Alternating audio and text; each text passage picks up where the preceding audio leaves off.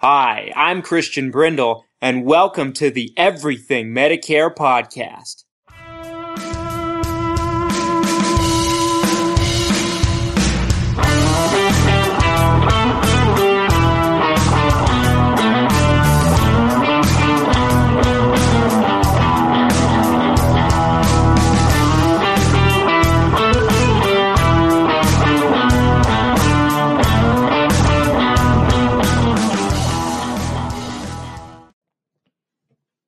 What's up, everything Medicare Podcast Nation? This is Christian Brindle, wherever you are and however you might be listening to me today.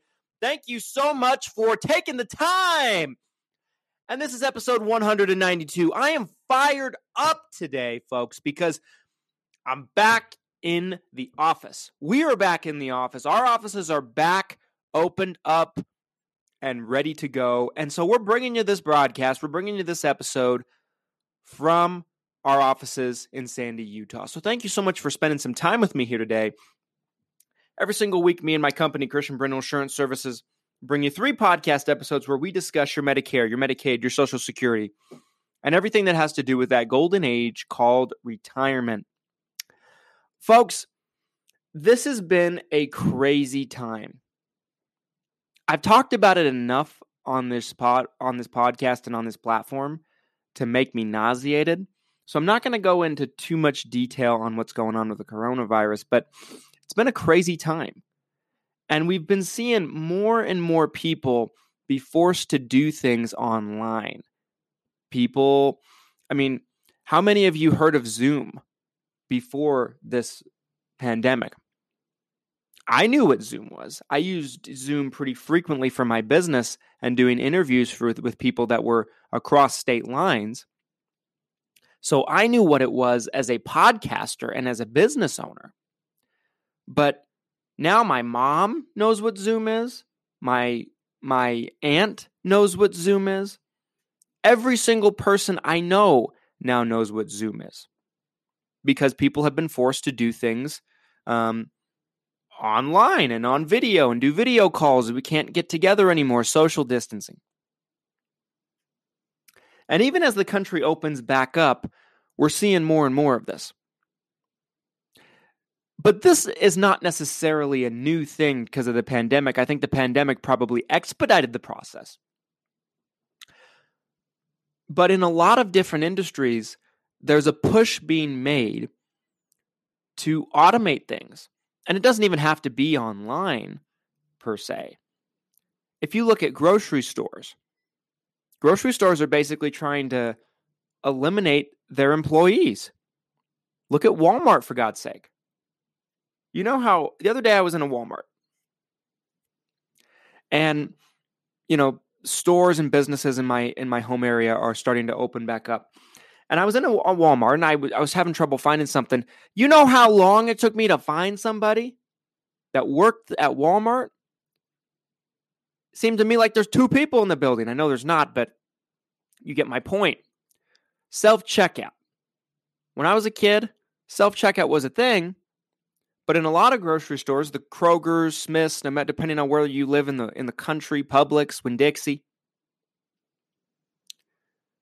there was lines of cashiers waiting to check you out when I even even when I was a kid in the 90s.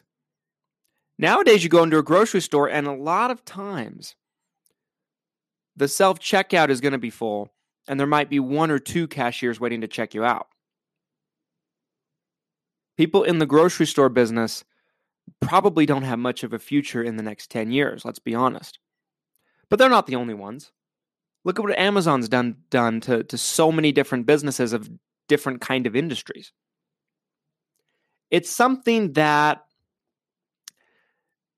is it, it comes with the territory of technology advancement. And for all of you in the audience that think that I rant and rave and go off on a tangent too much, I'm going somewhere with this, so hold your horses, please be patient. This is something that we're seeing more and more in the insurance business too. Trying to basically figure out a way to phase out insurance agents and insurance professionals. We can see this with companies like Ladder. I had Ollie Salah on a couple months ago with Strong Family Financial, and he brought up Ladder about how they're trying to phase out agents and have people buy life insurance completely online. And I'm not trying to, you know, be a promotion here for Ladder, but it's something that we're seeing. It's something that we're seeing. And even before anything of a crisis and a pandemic took place, we saw it back in the beginning of open enrollment last year. When Medicare um, basically rolled out their brand new Medicare.gov site. And anybody in the industry knows the purpose and the point of this site was to slowly but surely make the agents irrelevant, the insurance agents. So, me, basically. On the new Medicare.gov site, they tried to make it a one stop, easy thing, I suppose, to where, you know, people could do everything they needed by itself. Here's the here's the thing about this. They failed miserably because it's the government. Let me explain. I had somebody call me up the other day, a client of mine, and he's like, I was just told about this site that the government runs that people can get all the information and they can sign up directly on the site and blah, blah, blah. Did you know about this? I'm like, yes, I, I kind of did know about this. And he said, I was trying to look on the site and I couldn't find anything. It was like I was reading a foreign language. Bingo. There's all the Medicare information out there you can find in a book. There's been several people that have written books, myself included, about Medicare. What is this if, if not just multiple books poured onto a website? Because when you're reading something on a website, is it any different than reading it out of a book?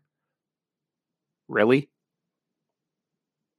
And of course, you know, with the government, they're going to put everything in real proper terminology and lingo and it's going to be you know worded like it was written by a robot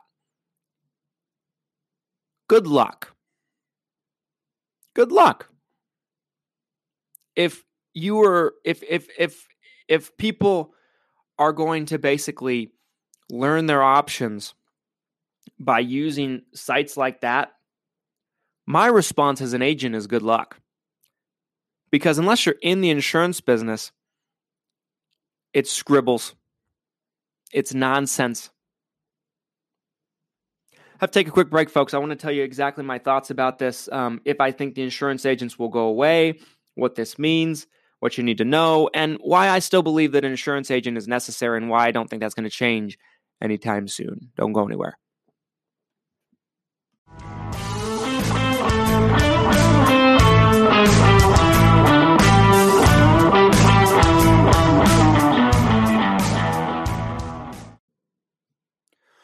Welcome back, everybody. This is segment two of three of episode 192 of the Everything Medicare podcast. My name is Christian Brindle.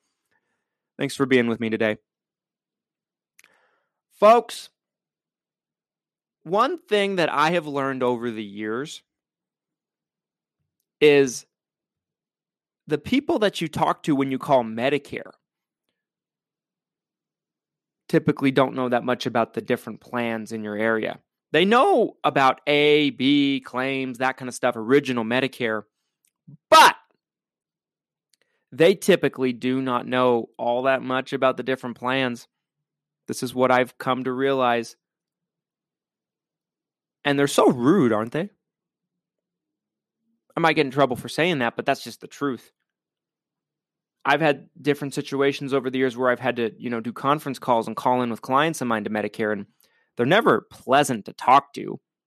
They're they're they're typically miserable people, underpaid people that just can't wait to go home, and they couldn't give two shits about you. So if you take the insurance agents out of the equation, you're basically trying to educate yourself on a um, on an unreadable, un um, consumable website that nobody knows how to use properly. And anytime you need your support, you're stuck calling the insurance companies and you're talking to someone in a call center somewhere that's making $10 an hour that is probably underqualified to be helping you in the first place with your medical care. Let's be perfectly honest about this. If you take the insurance agent out of the equation, that is what you're stuck with. That is what you're left with. The reason why insurance agents exist is because there's a need. The government has always been trying to find ways, not just the government, the insurance companies too, to find ways to exist and thrive without agents in the picture. They've never been successful. Even before the rise of the internet, they were trying to find ways of doing it, you know, th- through old school marketing techniques, you know, like mailings and things like that. It's never been successful. The agent is necessary, and here's why. Typically, the people that do really well as insurance agents are people people. Like me, I think I, I like to think I'm a people person. I like people. I like talking to people. So right there, talking to me is a lot easier than talking to Medicare to where they wish you'd, you know, explode into flames as soon as they pick up the phone on you. I've said this before. The Social Security Administration, the Department of Motor Vehicles, the IRS, government ran organizations don't train their employees very well in customer support because they don't have to, because you have to do business with them. You have to work with them. You have to do what they say. Otherwise, you get in trouble. So they can treat you however they want. The insurance agents and the private companies, that's not the case. You don't have to do business with any particular insurance agent. And because of that, everybody wants to give you good service, the good ones anyway. Nobody has to do business with Christian Brindle and Christian Brindle Insurance Services. We want to make it to where you want to. So we're happy to provide service, customer service, be friendly. We want it to be a good experience when you call and talk to me or talk to one of our staff members that right there is a probably a very good um, reason why we're necessary. Number two, we can talk to you about any company and tell you anything you want to know about it. A good agent can. And people at Medicare can't. I mean, they might try, they might think that they can, but they don't know what you'd want them to know. They're not going to take the time of day with you to go through your options. I mean, we're a long way away from having agents be irrelevant and unnecessary. We just are. The personal service, the third party customer service, is incredibly valuable. And I personally, I don't recall ever encountering somebody that tried to do it all on their own that had half of good of experience as someone that worked with an agent. Not even necessarily me, but just a good agent. Agents are valuable. The government might try to come out with new ways, and the insurance companies might come, try to come out with new ways to make us irrelevant, but they can't. They hire their own agents that work for their insurance companies. You know, the problem is they're biased they don't know anything about the other companies and they can't offer anything but that particular company. So, unless you're going to meet with 10 different agents that all have a different spell and spiel about why their plan and their insurance company is the best thing since sliced bread, when in reality, you could talk to one person that represents them all and can give it to you straight and say, Listen, Mrs. Jones, this company's great, this company's great, but for your particular needs, I think you probably would be best off with this. You don't get that anywhere else. And that's why agents won't be going anywhere anytime soon. The need is there, and we offer a real service. I do believe that. Folks, I have to take one last break, hear from another sponsor. I'll be back with you in segment three of three, where I have some final thoughts on this topic I'd like to share with you. Don't go anywhere. I'll be right back.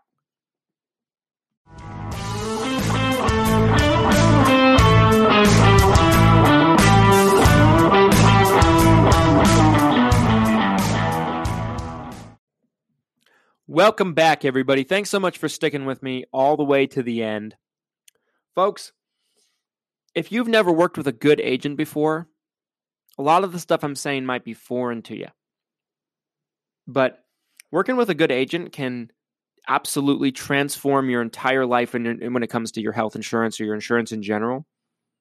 It doesn't even have to be Medicare, whether it's car insurance, homeowners insurance, a good agent's going to make you feel safe, comfortable, and make it easy for you.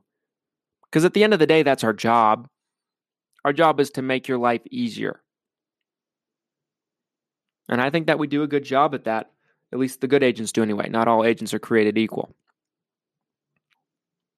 Folks, I really appreciate you sticking with me all the way to the end on this episode. Um, if you are turning 65 or you're already on Medicare, whatever your case might be, but you're maybe you're not sure on what your what you have or if what you have is the best thing for you, or maybe you're turning 65 and you feel overwhelmed and confused.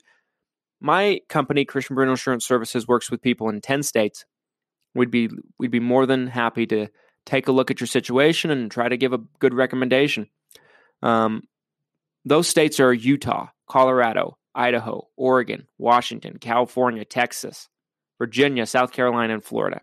Again, that's Utah, Colorado, Idaho, Oregon, Washington, California, Texas, Virginia, South Carolina, and Florida. My number is 801 255 5340, 801 255 5340 to my office. Or if you're more comfortable, shoot me an email. You're more than welcome to do that as well.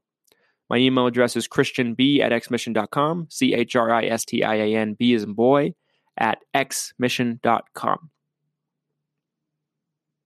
And as always, folks, I really appreciate you sticking with me.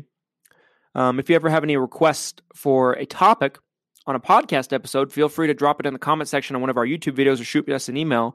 Um, we're always happy to bring you the episodes that you want to see. Hope you have a great Monday. We'll be back with you Wednesday. Take care.